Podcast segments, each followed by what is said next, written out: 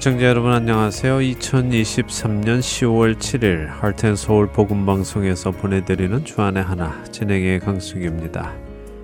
지난 한 주도 마음을 다하고 뜻을 다하고 힘을 다하여 주님과 이웃을 사랑하신 여러분 되셨으리라 믿습니다. 10월이 되었습니다. 2023년 이제 또 마무리를 시작해야 하는 시간이 되었습니다. 남은 3개월 올해 시작한 일들 잘 마무리하시고요. 내년을 또 준비하시는 여러분 되시기를 바랍니다. 얼마 전 그리스에서 양들이 염소보다 높이 뛰어 오르는 현상이 있었다 하는 신문 기사가 있었습니다. 그리스의 한 농장의 주인이 양들이 갑자기 이상 행동을 하는 것을 보았는데요. 평소 상대적으로 가벼운 염소가 양들보다 높이 뛰며 움직였는데 이상하게도 양들이 평소와 다른 행동을 했고 심지어 염소보다 높이 뛰어 오르는 일들이 있었다는 것입니다. 왜 이런 일이 생겼나 알아보니까요. 얼마 전 그리스 지역을 강타한 태풍 다니엘을 피해 양들이 한 온실로 피신을 했는데 마침 그 온실이 의료용 마리화나를 재배하는 곳이었다고 합니다. 온실에 들어간 양들은 재배 중인 마리화나 100kg을 모두 먹어 치웠다는데요. 이렇게 환각 성분이 있는 마리화나를 먹은 양들이 이상 행동을 보였고 염소보다도 높이 뛰는 일이 있었다는 것이었습니다. 첫 찬양 들으신 후에 말씀 나누겠습니다.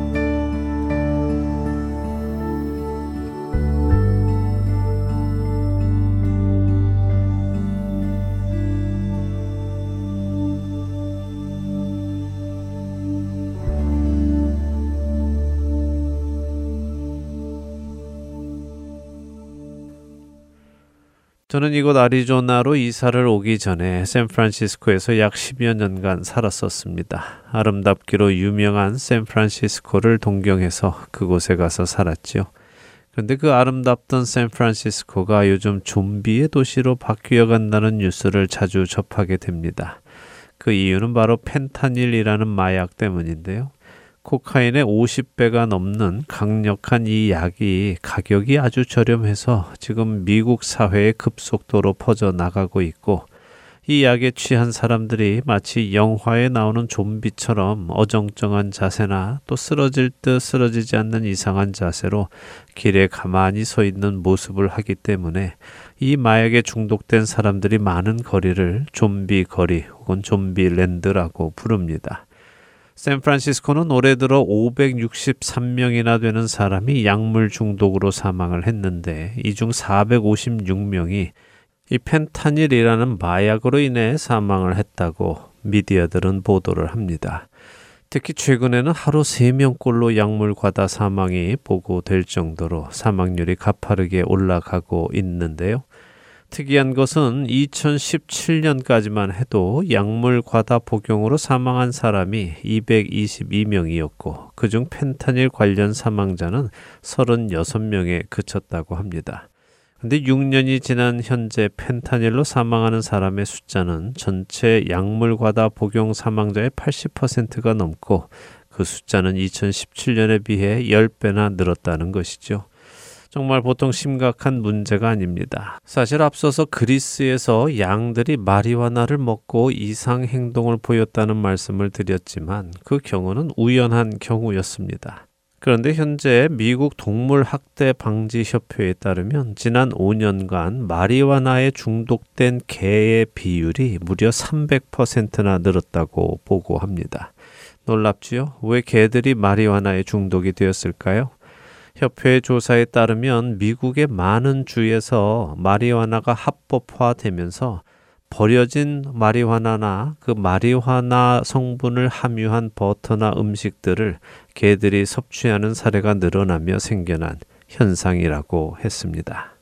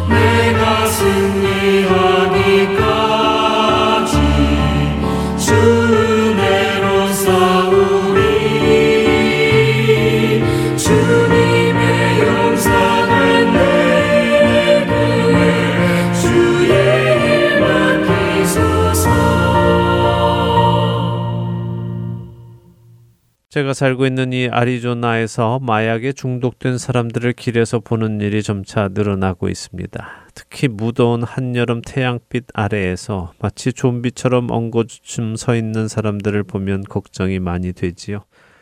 경찰들의 손은 부족하고 마약 중독자들의 문제보다 더 심각한 범죄들의 신경을 쓰느라 이들에게 눈길을 주지 않고 있습니다. 정부 역시 이 문제를 어디서부터 어떻게 해결해 나가야 할지 난감해 하고 있는 듯 보입니다. 이렇게 점차 늘어가는 마약 중독자들. 한 매체는 매년 미국에서 펜타닐로 인해 죽는 사망자가 7만 명이라고 보도했습니다. 1년에 7만 명이 약물 중독으로 죽는다는 것은 하루에 200명가량이 약물로 죽는다는 말입니다. 한 뉴스는 이렇게 펜타닐이 빠르게 번지는 이유를 미국 21개 주에서 마리화나가 합법화되며 사람들이 마리화나에 쉽게 노출된 이후에 마리화나보다 더 강력한 것을 찾기 시작했고 이에 발맞추어 강력하고 값싼 펜타닐이 순식간에 퍼져 나간 것이라고 평가했습니다. 또 한 신문사는 뉴욕이 마리화나를 합법한 후 불법 마약이 줄어든 것이 아니라 오히려 더 늘어났다고 보도를 하며 합법화된 마리화나를 두려움 없이 접하게 된 많은 사람들이 불법 마약에 손을 대도록 하는 길을 열어 주었다고 평가했습니다. 불법이었던 것들을 합법화해 준다고 해서 사람들이 만족하는 것은 아닙니다. 사람들은 합법화된 불법적인 일들을 할 뿐 아니라 또 다른 불법적인 일들을 하기 시작하기 때문입니다. 이것이 바로 죄의 속성입니다.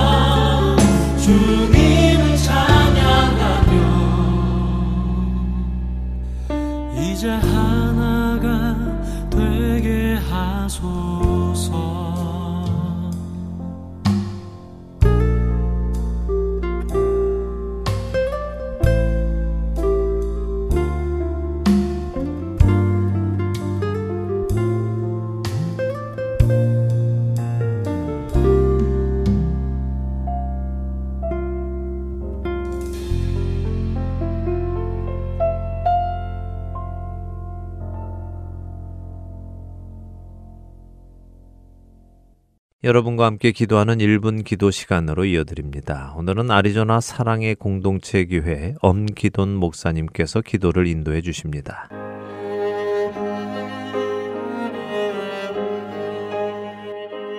아테안 서울 복음방송 1분 기도 시간입니다. 저는 피닉스 사랑의 공동체 교회를 담임하고 있는 엄기돈 목사입니다. 오늘 기도는 마음을 지키는 기도를 하기를 원합니다. 마음은 눈에 보이지 않습니다. 눈에 보이지 않기 때문에 마음이 어떤지 잘 모르고 살아갑니다. 사람들이 말합니다. 나도 내 마음을 잘 모르겠다고. 맞습니다. 우리는 우리의 마음을 잘 모릅니다. 그런데 우리의 마음은 부패하였습니다. 예레미야 17장 9절에 만물보다 거짓되고 심히 부패한 것은 마음이라 누가 능히 이를 알리오마는 이렇게 말씀합니다. 우리의 마음이 부패한 것을 우리는 잘 모르고 살아갑니다. 인간은 가만히 숨만 쉬고 있어도 죄를 짓는 쪽으로 살아갑니다. 그 이유가 마음이 부패하였기 때문입니다. 그런데 우리는 아무렇지 않게 살아갑니다. 마음이 상하면 상한 채로, 마음이 어떤지 모르면 모른 채로. 성경은 말씀합니다. 모든 지킬 만한 것 중에 더욱 내 마음을 지키라. 생명의 근원이 이에서 남이니라. 생명의 근원이 마음에 달려 있는데 그 소중함에 비해서 너무나 아무렇지 않게 마음을 다룹니다. 마음을 지켜야 합니다. 뜻과 정성을 다해 마음을 지켜야 합니다. 우리 마음속에서 역사하는 악한 영을 대적해야 합니다. 거짓되고 부패한 마음속에서 역사하는 영을 대적해야 합니다. 나사렛 예수 그리스도의 이름으로 쫓고 꾸짖고 대적해야 합니다. 우리가 기도할 때 마음을 열고 주님을 모시면 주님께서 우리 안에 들어오셔서 우리와 더불어 먹고 마시십니다. 주님과 함께하는 은혜를 허락하여 주십시오. 주님이 함께할 때 누려지는 기쁨을 허락하여 주십시오. 이렇게 기도해야 합니다. 기도하면 들어주시는 주님께 함께 기도하시겠습니다.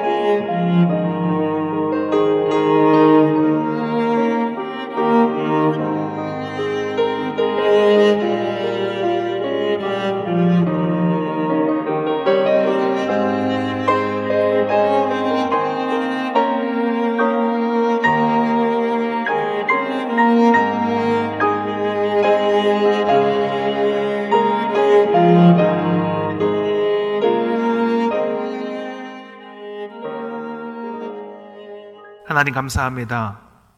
나는 내 마음이 어떤지 관심을 두지 않고 살았습니다. 마음이 흘러가는 대로 그대로 두었습니다. 부패하면 부패한 대로, 교만하면 교만한 대로, 음란하면 음란한 대로. 그러나 이제는 그 마음을 지키기를 원합니다. 예수 그리스도의 이름으로 대적하고 마음을 지키길 원합니다. 오늘 이 시간 함께 기도하는 우리 모두의 마음 속에 주님으로 가득 차는 시간이 되게 하여 주시옵소서. 그 마음속에서 역사하는 악한 영을 대적해서 이기는 시간이 되게 하여 주시옵소서. 마음을 지키고 주님과 동행하는 은혜를 누리는 우리 모두가 되게 하옵소서. 감사드리며 예수 그리스도의 이름으로 기도합니다. 아멘.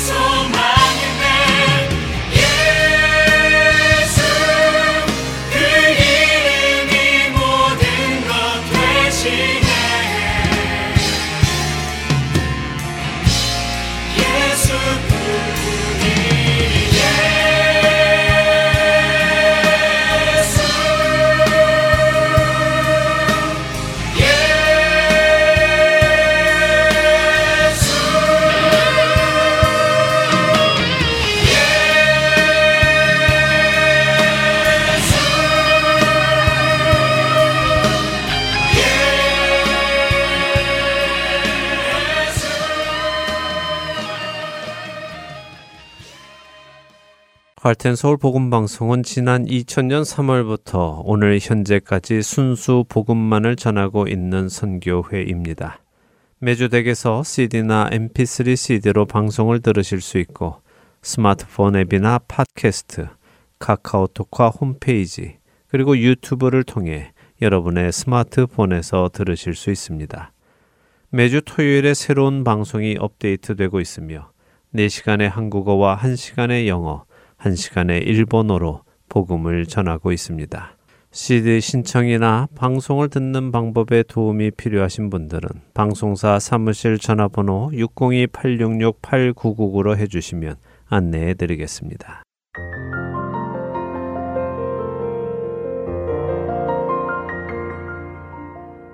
안녕하세요. 봉사자 김지인입니다. 매주 금요일마다 CD를 각 지역으로 배송해 드리는데요. 최근 CD를 받지 못하는 분, 파손된 CD를 받으신 분들이 많다는 소식을 들었습니다. 매주 만들어지는 CD에는 많은 분들의 정성이 담겨져 있고 예수 그리스도의 복음이 담겨져 있습니다. CD가 잘 전달되지 않을 때에 저희 또한 마음이 너무 아픈데요. 혹시 CD를 받지 못하셨거나 부서진 CD를 받으셨을 때에는 저희에게 연락 주시기 바랍니다.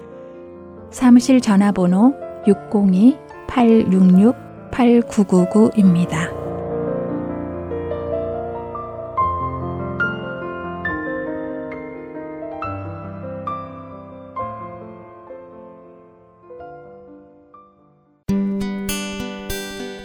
기쁜 소식 사랑으로 땅끝까지 전하는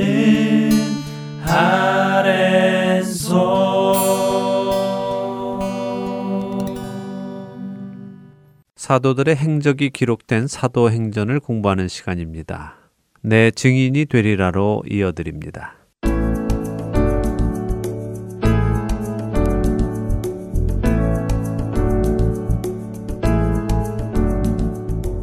애청자 여러분 안녕하세요. 사도행전을 공부하는 시간이죠. 내 증인이 되리라 진행의 백성입니다. 네, 여러분 안녕하세요. 강승규입니다. 이방인을 향한 복음의 전파가 안디옥 교회를 중심으로 든든히 서가고 있던 때에 예루살렘 교회에 핍박이 찾아왔어요. 네. 예수님의 사도 중 요한의 형제인 야고보 사도가 헤롯에게 죽임을 당하며 사도의 첫 순교가 생겨났습니다. 그렇습니다. 야고보를 죽이자 야고보를 죽인 헤롯의 인기가 올라갔지요. 네. 예, 이 헤롯은 더 많은 인기를 얻고자 흩어졌던 유대인들이 예루살렘에 모이는 유월절 즈음에 베드로 사도도 잡아서 옥에 가두었습니다. 그리고 6월절이 지나면 처형해서 또 인기를 얻고자 했죠. 네, 야고보 사도도 죽임을 당하고 베드로 사도도 붙잡히자 교회가 이번에는 하나님께 간절히 기도했습니다. 전에도 사도들이 붙잡혀서 옥에 갇히고 매도 맞고 한 적이 있었는데 이번에는 교회가 그 어느 때보다 간절히 기도했다는 것이 베드로 사건으로 교회가 두려워하고 있는 증거라고 하셨어요. 예, 사실 교회가 하나님께 간절히 기도했다 하는 것은요, 두 가지 관점으로 볼수 네. 있습니다. 하나는 방금 말씀하신 것처럼 사도의 순교에 교회가 두려워하기 시작했다고 할 수 있습니다. 그러나 또 동시에 하나님께서 행하실 놀라운 역사를 앞두고 하나님의 영이신 성령님께서 성도들, 곧 교회로 기도하게 하신 것이기도 하지요. 하나님은 어떤 일을 행하시기 전에 성도들에게 기도할 마음을 주시고 기도하게 하시는 일이 많기 때문입니다. 하나님께서는 붙잡힌 베드로 사도와 기도하는 예루살렘 교회에게 어떤 일을 행하실까요? 오늘 본문을 읽어보고 이야기 나누죠. 네. 사도행전 12장 6절에서 17절 읽고 오늘 이야기 나누겠습니다. 네, 사도행전 12장 6절부터 읽습니다. 헤롯이 잡아내려고 하는 그 전날 밤에 베드로가 두 군인 틈에서 두 쇠사슬에 매여 누워 자는데 파수꾼들이 문 밖에서 옥을 지키더니 호련히 주의 사자가 나타나매 옥중에 광채가 빛나며 또 베드로의 옆구리를 쳐 깨워 이르되 급히 일어나라 하니 쇠사슬이 그 손에서 벗어지더라. 천사가 이르되 띠를 띠고 신을 신으라 하거늘 베드로가 그대로 하니 천사가 또 이르되 겉옷을 입고 따라오라 한대 베드로가 나와서 따라갈새 천사가 하는 것이 생시인 줄 알지 못하고 환상을 보는가 하니라.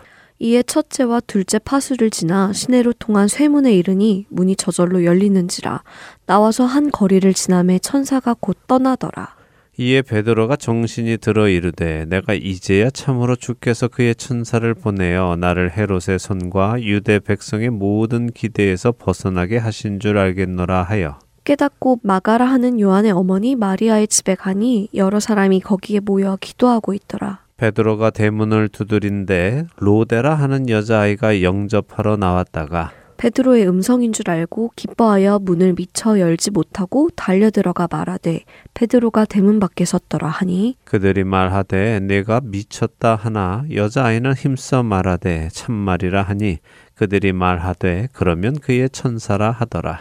베드로가 문 두드리기를 그치지 아니하니 그들이 문을 열어 베드로를 보고 놀라는지라. 베드로가 그들에게 손짓하여 조용하게 하고 주께서 자기를 이끌어 옥에서 나오게 하던 일을 말하고 또 야고보와 형제들에게 이 말을 전하라 하고 떠나 다른 곳으로 가니라. 자, 헤롯 아그리빠가 야고보를 죽이고 나서 인기가 올라가자 베드로도 잡아서 죽이고자 합니다.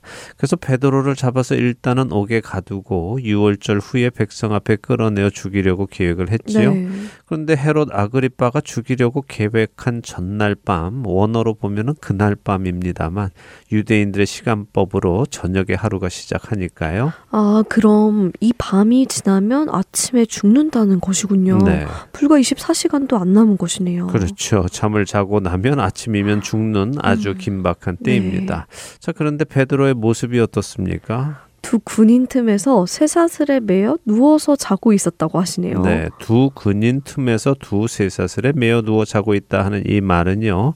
한 명의 군인의 왼손과 베드로의 오른손이 그리고 또 한 명, 또 다른 한 명의 군인의 오른손과 베드로의 왼손이 쇠사슬로 연결되어 있다는 말입니다. 그러니까 세 명이 누워 자고 있는 거죠. 네. 그리고 밖에는 두 명의 경비가 있습니다. 아주 경비가 삼엄하네요. 도망칠 생각을 전혀 할 수가 없을 것 같아요.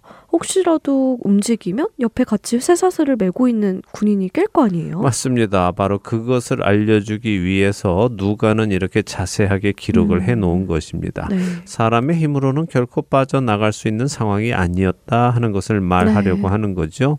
자, 그런데 베드로가 자고 있습니다.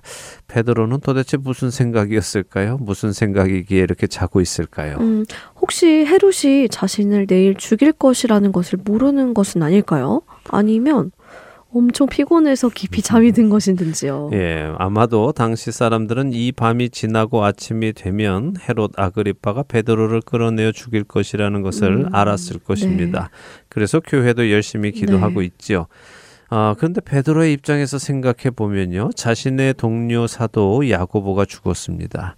사실 야고보와 베드로는 예수님의 사도로 만나기 이전에 이미 함께 물고기를 잡던 동료이기도 했습니다. 예수님을 만나고 나서는 함께 예수님을 섬기는 동료였지요. 그리고 예수님이 승천하신 후에는 함께 예수님의 몸된 교회를 세워 나가던 동역자였습니다. 이런 오랜 동역자이며 친구인 야고보 사도가 죽었습니다. 만일 백성이 아나운서가 베드로였다면 어떤 마음이 들었을까요? 어, 저는 굉장히 두려웠을 것 같아요. 그렇게 친했던 야고보도 죽고 자신도 이렇게 잡혀 있고 내일 아침이면 죽을 것이라는 이야기를 들었다면 이 밤에 이렇게 자고 있지 못할 것 같습니다. 주님께 살려달라고 기도했을 것 같아요. 예, 아마 우리 대부분은 그런 반응을 보였을 것입니다. 그런데 베드로는 자고 있습니다. 그가 잠을 잔다는 것은 두렵지 않다는 것이기도 합니다. 마음에 평안이 있다는 이야기죠. 네. 왜 그럴까요? 그는 죽음이 두렵지 않은 것일까요? 뭐 그렇기도 할 것입니다. 성령에 충만하니까 그리고 세상에 더 이상 미련이 없으니까 참된 생명은 예수님 안에 있다는 것을 아니까 육신의 죽음이 두렵지 않기도 할 것입니다. 분명히 예수님께서 몸은 죽여도 영혼은 능히 죽일 수 없는 자들을 두려워하지 말고 영혼과 몸을 지옥에서 멸망시킬 수 있는 분을 두려워하라라고 가르쳐 주셨으니까 그럴 수 있지요. 자, 그런데 이것보다 또 중요한 것이 있습니다. 그것은 베드로는 자신이 이 밤이 지나고 아침이 와도 죽지 않을 것이라는 것을 알고 있었다는 것입니다. 어, 네? 베드로가 다음 날 죽지 않을 것을 알고 있었다고요? 네. 아니, 어떻게요? 어떻게 알고 있었죠? 성령님이 말씀해 주셨을까요? 그런데 그런 기록은 없지 않나요? 네, 그런 기록은 없습니다. 성령님께서 베드로에게 너는 내일 죽지 않으니까 걱정 말고 잠이나 실컷 자라 그러지 네. 않으셨지요. 아, 그러나 베드로는 자신이 내일 죽지 않을 것을 알고 있었습니다. 어떻게 알 수 있었을까요? 요한복음을 펴보겠습니다. 요한복음 21장 18절과 19절 읽어주시죠. 네, 요한복음 21장 18절과 19절입니다. 내가 진실로 진실로 내게 이르노니 내가 젊어서는 스스로 띠뛰고 원하는 곳으로 다녔거니와 늙어서는 내 팔을 벌리리니 남이 내게 띠띠우고 원하지 아니하는 곳으로 데려가리라. 이 말씀을 하심은 베드로가 어떠한 죽음으로 하나님께 영광을 돌릴 것을 가리키심이러라. 이 말씀을 하시고 베드로에게 이르시되 나를 따르라 하시니 네. 아 예수님께서 베드로가 어떤 죽음을 죽을지 알려주시는 장면이군요. 그렇습니다. 자, 예수님의 말씀에 의하면 베드로는 언제 죽습니까? 음 늙은 후에 죽는다는 말씀인가요? 그렇습니다. 베드로는 이제 예수님의 말씀을 철저히 믿는 사람이지요. 네. 그래서 그는 압니다. 자신은 늙은 후에 사람들에게 잡혀서 그들의 힘에 의해 죽임을 당할 것을 알고 있고 또 믿고 있지요. 그러니 아직 젊은 베드로는 자신이 지금 죽지 않을 것을 알고 음. 있습니다. 자, 그렇다면 그가 지금 풀려날 것도 알고 있었을까요? 그것은 몰랐을 것입니다. 그러나 풀려나고 풀려나지 못하고 죽고 죽지 않고 이런 것 때문에 마음이 흔들리는 사람은 아니었던 것이죠. 네. 그럼 물론 사도들은 상황에 따라 믿음이 흔들리는 사람들이 아니라 주님께서 동행하는 그 자체를 신뢰하기 때문에 주님께서 어떤 상황에서도 힘주시고 또 이겨 나가게 하실 것을 믿기 때문에 그리고 그 모든 일을 통해서 하나님의 영광을 드러내실 것을 알기 때문에 아무런 걱정도 염려도 없이 평안하게 모든 상황을 맞이할 수 있는 것입니다. 정말 부러운 믿음이네요. 이런 상황에서도 주님을 신뢰하며 평안할 수 있다는 것이요. 예, 우리도 주님과 동행하며 주님이 언제나 함께 하신다는 것을 경험하면요, 자연히 이런 평안함을 가질 수 있게 될 것입니다. 뭐 우리가 갖는다기보다 성령께서 평안함을 음, 우리에게 주시죠. 네. 어쨌든 지금은 이런 상황입니다. 이렇게 철저한 경비와 보안이 있는 이 감옥에 호련히 주위의 사자, 곧 천사가 광채 속에 나타납니다. 근데 광채가 비추는데 옆에 같이 묶여 있는 군인들은 어떻습니까? 음, 아무것도 모르는 것 같은데요. 아무런 기척이 없잖아요. 예, 옆에 같이 쇠사슬을 메고 있는 군인들은 물론 감옥을 지키고 있는 군인들조차도 아무것도 느끼지 못합니다. 자, 이런 상황에서 천사가 베드로의 옆구리를 쳐서 깨웁니다. 근데 어떻게 쳤을까요? 어, 글쎄요. 어떻게 쳤을까요? 가장 쉽게 드는 생각은 발로. 이렇게 치지 않았을까 싶기는 한데요. 그래도 천사가 그렇게 예의 없게 하지는 않았겠죠? 예, 사실 뭐 저도 처음에는 그렇게 천사가 옆구리를 발로 툭툭 네. 차면서 야 임마 베드로 빨리 일어나 이러지 않았을까? 예, 자연스럽게 생각을 하기도 했는데요. 그건 예의 없는 저 같은 사람의 생각이고요. 사실 천사는 사람을 수종드는 존재이기 때문에 그렇게 하지는 않았을 것입니다. 여기서 옆구리를 치다 할 때 치다는 세게 때리다 하는 원어에서 나온 말인데요. 아마도 베드로가 너무 깊이 잠이 들어서 천사가 허리를 구부려 옆구리를 강하게 흔들어 깨운 음, 것으로 보입니다. 자, 천사가 베드로를 그렇게 깨우며 급히 일어나라라고 하자 손에 차고 있던 쇠사슬이 벗겨지죠. 네. 천사는 베드로에게 띠를 띠고 신을 신으라고 합니다. 자, 밖으로 나가자는 말이죠. 근데 여기 신을 신으라 하는 말이 있잖아요. 이 말의 원뜻은 신발끈을 매라 하는 뜻입니다. 음, 신발끈을 매라고요. 네.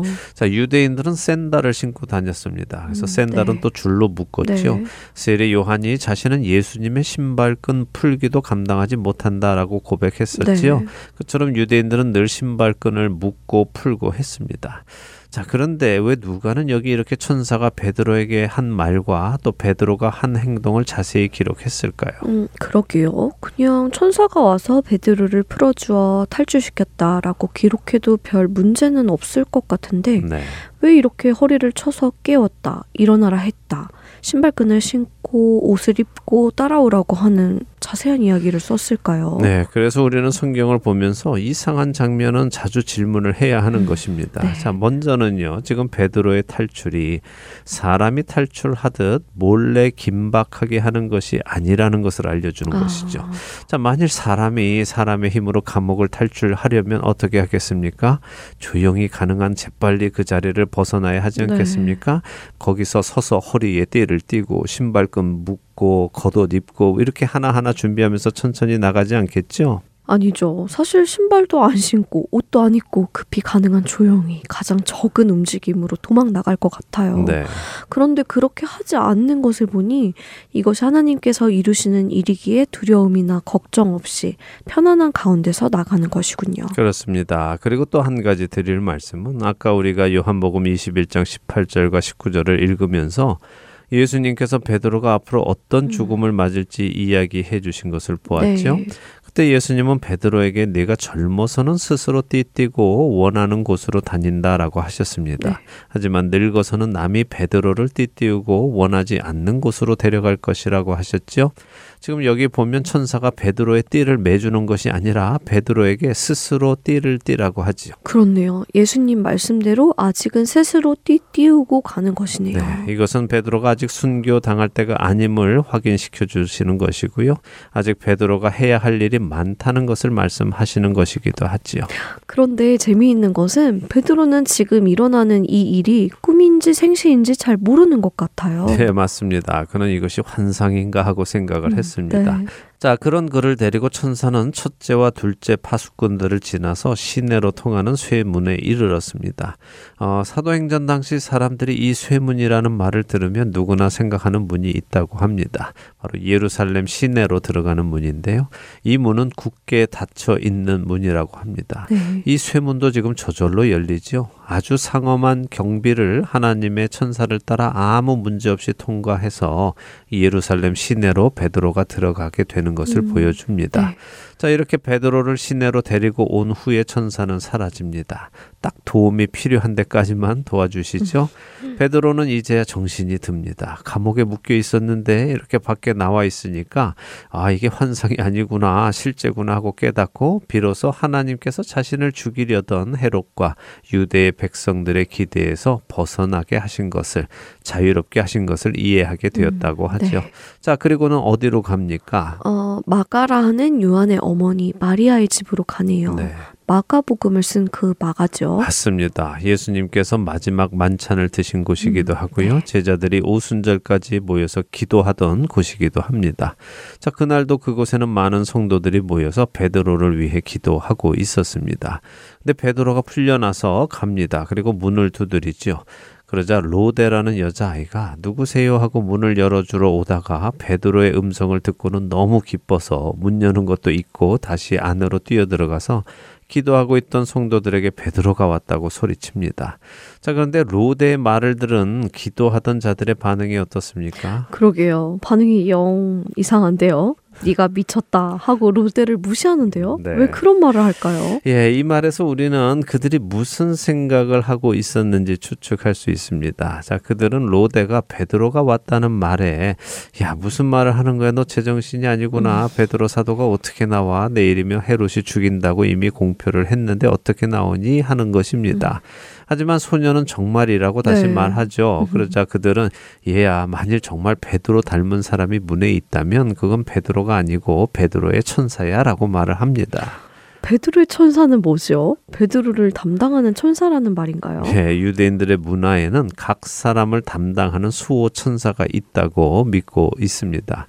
아, 그리고 그 수호 천사는 자신이 수호하는 그 사람과 닮았다고 믿었기 때문에 이런 말을 하는 것이죠. 아, 재밌네요. 예, 재밌죠? 네. 자, 그럼 교회는 감옥에 갇혀 곧 죽을 위험에 처한 베드로를 위해서 하나님께 간절히 기도했다고 했는데 그 내용은 무엇이었을까요? 하나님께 어떻게 기도를 했을까요? 음, 간절하게 베드로가 풀려나게 해달라고 기도하지 않았을까요? 예, 만일 교회가 하나님께 베드로를 풀려나게 해주세요라고 기도를 했다면 지금 이렇게 나타난 베드로 소식을 들었다면 자신들의 기도에 응답해 주신 하나님께 감사하는 모습을 보였지 않았을까요? 만일 베드로 사도를 풀어 주세요라고 기도했는데 정말 베드로가 나왔다 해도 믿지 않는다면 그들은 자신들이 믿지도 않는 기도를 한 것이지 않을까요? 그렇게 볼 수도 있겠네요. 네, 물론 그럴 수도 있죠. 때때로 우리는 기도를 네. 하면서도 설마하며 기도하는 경우도 있으니까 네. 그렇게 설마하며 한 기도가 응답되면 못 믿기도 합니다. 네. 근데 저는 교회가 베드로가 풀려나게 해주세요라고 기도했다기보다는 이제 곧 죽을 베드로의 믿음이 떨어지지 않도록 해주세요라고 기도했을 것 같습니다. 음. 아, 그들은 베드로가 죽을 것이라고 생각했으니까 말입니다. 그럴 수도 있겠네요. 베드로가 믿음 안에서 순교하도록 기도하고 있었는데 베드로가 문 앞에 왔다니까 못 믿을 수도 있었겠네요. 기대하지 않은 일이었으니까요. 예, 그렇습니다. 자, 로데와 성도들이 이렇게 실랑이를 하는 동안 베드로는 계속 문을 두드렸고 결국 사람들이 가서 문을 여니 정말 베드로가 있었습니다. 놀라는 사람들의 입을 조용히 하라고 다물게 하고는 베드로는 자신에게 일어난 일을 다 설명해 주지요. 네. 하나님의 뜻 안에서 풀려났다는 것을 이야기해 주고는 그 사실을 당시 예루살렘 교회의 수장인 야고보, 그러니까 지금 죽은 야고보가 아니라 예수님의 동생 야고보죠. 네. 그리고 다른 사도들에게도 전해 달라고 합니다. 그리고는 그곳을 떠나지요. 그날로 바로 떠나는군요. 네. 아무래도 성령님께서 그렇게 하라고 하셨겠죠. 그랬겠죠. 성령님께서 시키실 일이 아직 있으시니 네. 그를 풀려나 게 해 주셨고 또 필요한 곳으로 보내시는 것이죠. 그럼 베드로는 어디로 간 것일까요? 아, 사실 이후에 베드로의 행적은 명확히 알 수는 없습니다. 어, 갈라디아서 2장 11절에 의하면요. 베드로가 안디옥에 나타난 적이 있는 것으로 기록이 되어 있고요. 고린도전서 9장에 의하면 고린도 성도들은 베드로가 아내와 함께 다니는 것을 알고 있는 것으로 또 음. 나옵니다. 베드로전서 5장 13절에 베드로는 자기가 바벨론에 있다고 스스로 밝히기도 했습니다. 어쨌든 예루살렘과 유대와 사마리아의 복음을 전해서 교회를 탄생하게 한 그 장본인 베드로 그리고 땅 끝으로 가는 그 시작점인 이방인 고넬료의 집에 복음을 전하고 구원의 문을 열어준 베드로 사도 그는 이제 이렇게 사도행전에서 사라집니다. 나중에 15장에 가면 잠시 나타나기는 하는데요. 그의 행적은 사도행전에서는 여기가 끝입니다. 어, 뭔가 좀 섭섭한데요. 네, 섭섭하지요. 어, 뭐 섭섭하지만 그렇게 되는 것이 옳습니다. 그 이유는 다음 시간에 좀 더 시간을 들여서 나누도록 하겠습니다. 그렇네요. 오늘은 또 시간이 다 되었네요. 다음 주에 베드로 사도의 이야기 조금 더 들어보면 좋겠습니다. 한 주간도 주님 안에 거하시는 여러분 되시기 바라며 저희는 다음 주에 다시 뵙겠습니다. 안녕히 계세요. 안녕히 계십시오.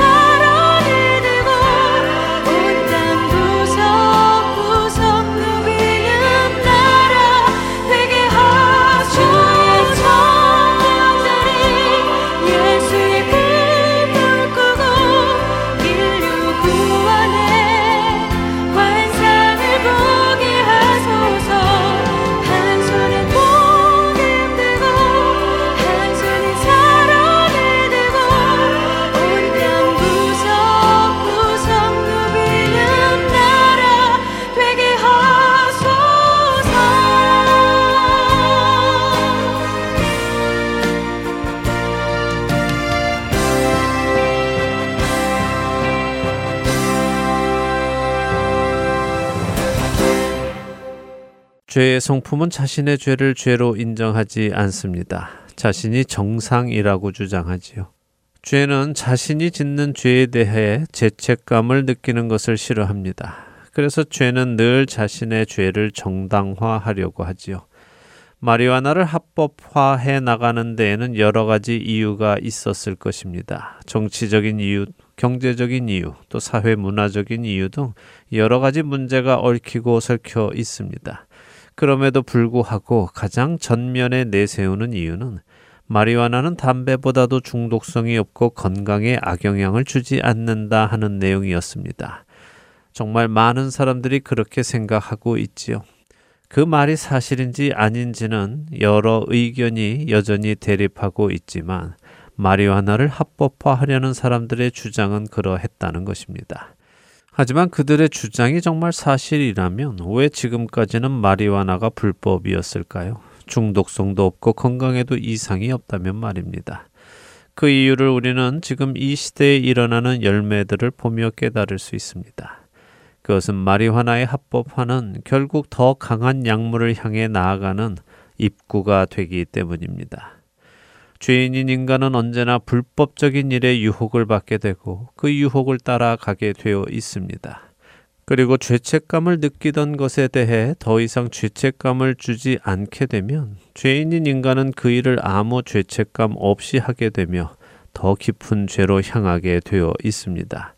그것이 죄의 속성이기 때문이지요. 그래서 한국의 옛 속담에도 바늘 도둑이 소도둑 된다는 말이 있는 것입니다. 작게 시작한 나쁜 일이 자신의 양심을 둔하게 만들기 시작하고 결국에는 점점 더 크고 깊은 일로 들어가게 하는 것입니다. 세상은 점점 죄의 기준을 낮추어 가고 있습니다. 왜냐하면 모든 사람들이 죄인이기 때문입니다. 모든 사람들이 비슷한 죄들을 지어가니 더 이상 죄를 죄라고 정죄하는 것이 의미가 없어지기 때문이지요. 세상은 그 이유에 인권이라는 좋은 표현을 쓰고 있지만 사실은 모두가 치우쳐 악을 행하는 것일 뿐입니다. 사랑하는 할텐 서울 복음방송 의 청자 여러분. 혹시 죄가 여러분의 문 앞에 엎드러져 있습니까? 죄는 여러분을 원합니다. 그러나 여러분은 죄를 다스리셔야 합니다. 하나님께서는 예수 그리스도를 십자가에서 우리의 죄와 함께 죽게 하셨습니다. 그리고 그 예수님을 부활시키시고는 우리를 죄에서 자유하게 하셨지요. 우리 안에 계시는 성령의 법이 죄와 사망의 법에서 우리를 해방하신 것입니다. 그렇게 이제 우리는 죄와 싸울 수 있습니다. 야고보서 1장 15절은 욕심이 잉태한즉 죄를 낳고 죄가 장성한즉 사망을 낳느니라라고 하십니다. 욕심은 욕심에서 끝나지 않고 죄를 가지고 오게 합니다. 그리고 그 죄는 우리에게 사망을 가지고 오지요. 그렇게 우리는 욕심이 생겨날 때 그 욕심과 싸워야 하며 그 욕심이 죄를 잉태하지 못하도록 막아야 하는 것입니다. 히브리서 12장 4절은 당시의 성도들이 자신들의 죄에 대항하기는 했지만 피 흘리기까지는 대항하지 않았다고 책망하십니다. 여러분은 어떠십니까? 여러분은 여러분의 죄에 피 흘리기까지 대항하고 계십니까?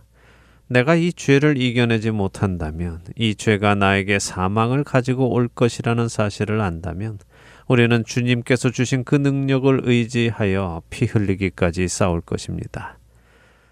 여러분 주변을 한번 돌아보시기 바랍니다. 세상은 점점 깊은 멸망으로 들어가고 있습니다. 우리가 그 안에서 부름받아 나온 사람들이라면 우리는 그 부름에 합당한 모습으로 살아가야 할 것입니다.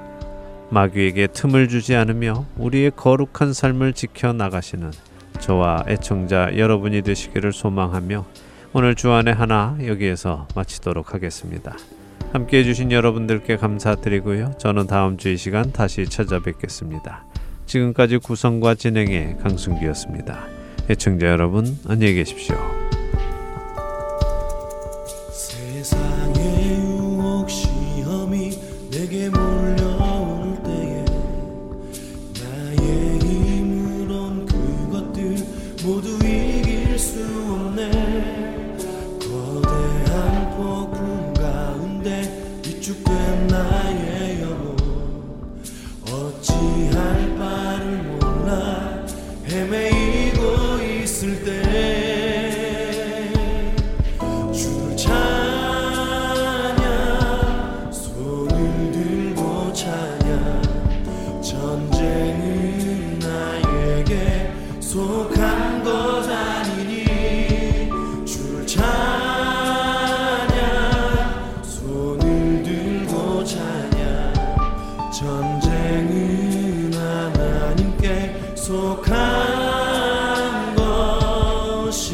you.